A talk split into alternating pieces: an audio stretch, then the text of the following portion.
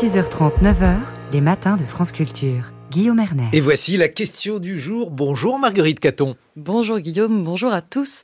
Ce sont des milliers de cas recensés chaque année, jusque des récits tragiques de suicides d'enfants ou d'adolescents. C'est aussi L'une des priorités du gouvernement, le harcèlement scolaire qui touche 6 à 10% des élèves, s'impose en haut des agendas politiques avec un plan interministériel qui sera présenté demain. Mais sait-on comment lutter? Quelles sont les réponses à apporter, les attitudes à adopter? Nous en discutons ce matin avec Jean-Pierre Belon, professeur de philosophie, cofondateur du Centre de ressources et d'études contre les intimidations scolaires. Bonjour. Bonjour. Dans la plupart des cas, comment détecte-t-on qu'un enfant est victime de harcèlement? Est-ce qu'il s'en plaint directement à ses parents ou à ses professeurs?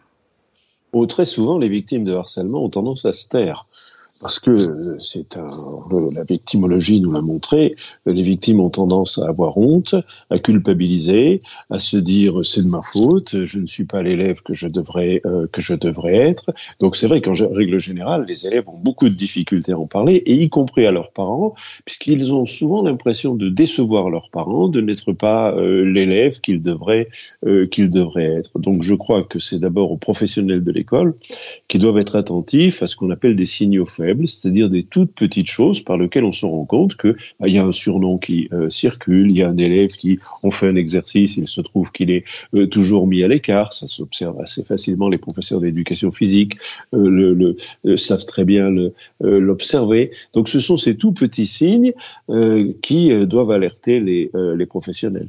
Et pour les parents, hein, quand même, est-ce qu'il y a des signes qui peuvent eux aussi les alerter?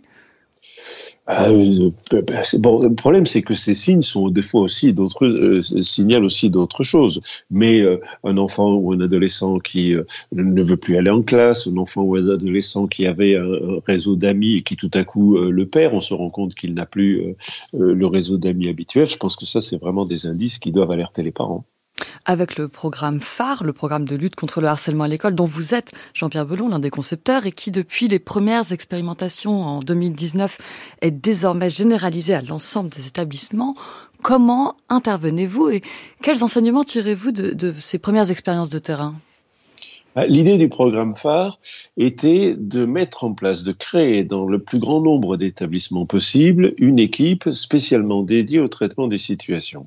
C'est-à-dire une équipe qui soit formés d'une part pour prendre en charge la victime, parce que les victimes de harcèlement, il ne faut pas les prendre en charge n'importe comment. Il euh, faut éviter toutes les maladresses euh, que parfois, avec les meilleurs sentiments du monde, on peut parfois euh, avoir. Et la maladresse la plus commune, c'est celle qui consiste à rendre un peu l'élève responsable de ce qui lui arrive, en lui donnant des conseils du type ⁇ Oh oui, mais tu devrais quand même faire quelques efforts, tu devrais te faire quelques amis ⁇ donc vraiment un soutien, une protection, la présence d'un adulte rassurant, protecteur au sein de l'établissement.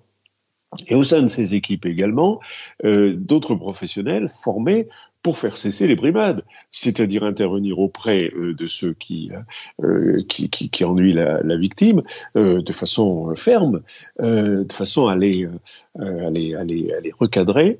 Et là encore, il euh, faut pas s'y prendre n'importe comment, parce que très souvent, lorsqu'on se met à accuser les élèves, à, les, euh, à leur faire tous, les, tous les reproches ou les réprimandes, ben, ils ont tendance à se défendre, ils ont même tendance à se retourner contre la victime en disant ah ben c'est elle qui nous a, euh, c'est elle qui nous a dénoncé. Donc ça nécessite une, ça nécessite une formation, et c'est ce qu'on a commencé à mettre en place dans, entre 2021 et 2000 et aujourd'hui, on continue encore. et ça, une équipe par établissement, je crois que c'est un projet qui, s'il arrivait à son terme, c'est-à-dire si, demain il y avait une équipe par école, par collège, par lycée, je pense vraiment qu'on pourrait euh, mettre un terme au, au brimade. Il y avait un autre aspect, un autre élément dans le programme phare, qui était le dispositif des ambassadeurs, euh, c'est-à-dire des élèves qu'on sensibilise plus spécifiquement à la question du harcèlement et qu'on met en alerte de façon à être vigilant à ce qui se passe, particulièrement sur les réseaux, euh, sociaux. Dès qu'une image euh, surgit, dès qu'une rumeur euh, apparaît, des élèves qui signalent tout de suite à l'équipe des adultes. Avec ces deux dispositifs, je pense qu'on peut quand même détecter la plupart des situations et les traiter. On parle beaucoup du modèle danois ou finlandais. Et ce qui est commun à ces deux pays qui ont obtenu, il faut le dire, des résultats très encourageants dans la lutte contre le harcèlement, ces deux pays donc travaillent, si j'ai bien compris, sur le groupe et non sur les individus. C'est-à-dire que Au lieu de faire du harcèlement un problème entre un harceleur et une victime, ils l'analysent comme un phénomène de groupe et prennent en compte notamment les témoins silencieux. Qu'est-ce que vous pensez de cette idée, Jean-Pierre Belon, et quelles mesures de prévention y associer?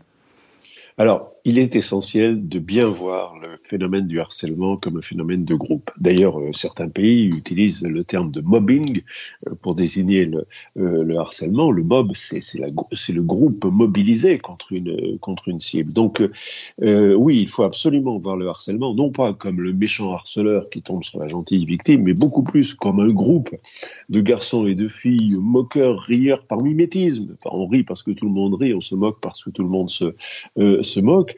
Et euh, les méthodes qui marchent très bien sont celles qui consistent à défaire l'effet de groupe et à réindividualiser euh, chacun. moi, personnellement, je me suis beaucoup inspiré euh, des travaux du, du, du suédois Anatole Picasse qui travaillait sur ces questions-là depuis, 1960, depuis 1975.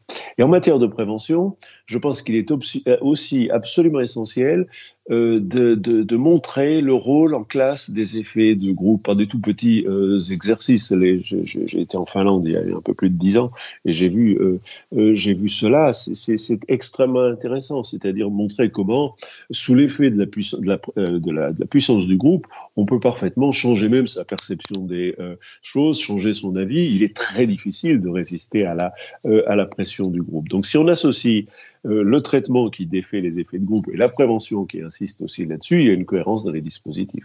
Le problème aujourd'hui, Jean-Pierre Belon, c'est que le harcèlement dépasse le cadre scolaire, poursuit les élèves à toute heure, en tout lieu, sur leur téléphone portable via les réseaux sociaux. Euh, comment évaluez-vous l'ampleur de ce phénomène et puis comment lutter? Ah ben, c'est une aggravation considérable, puisque effectivement, vous l'avez dit, ça pénètre jusque dans le domicile, jusque dans la chambre. Les, les, élèves, les jeunes gens sont persécutés jusque dans leur chambre et même jusque dans leur lit. Imaginez donc la, la vulnérabilité que, que, ça peut, euh, que cela peut entraîner. Donc c'est extrêmement, euh, c'est extrêmement dangereux. Euh, Est-ce que les plateformes ont les moyens d'agir, à votre avis?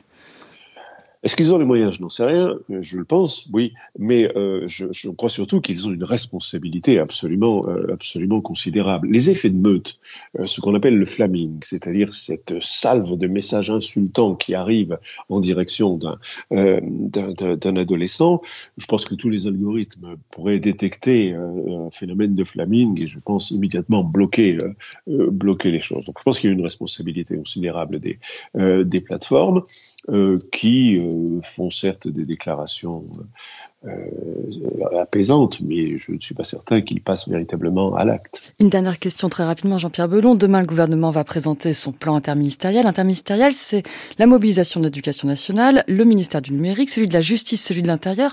Donc ça signale une prise de conscience, mais aussi peut-être la judiciarisation du phénomène en 2022, on a créé un délit pénal de harcèlement scolaire. Récemment, on a envoyé la police dans un établissement pour arrêter un élève harceleur.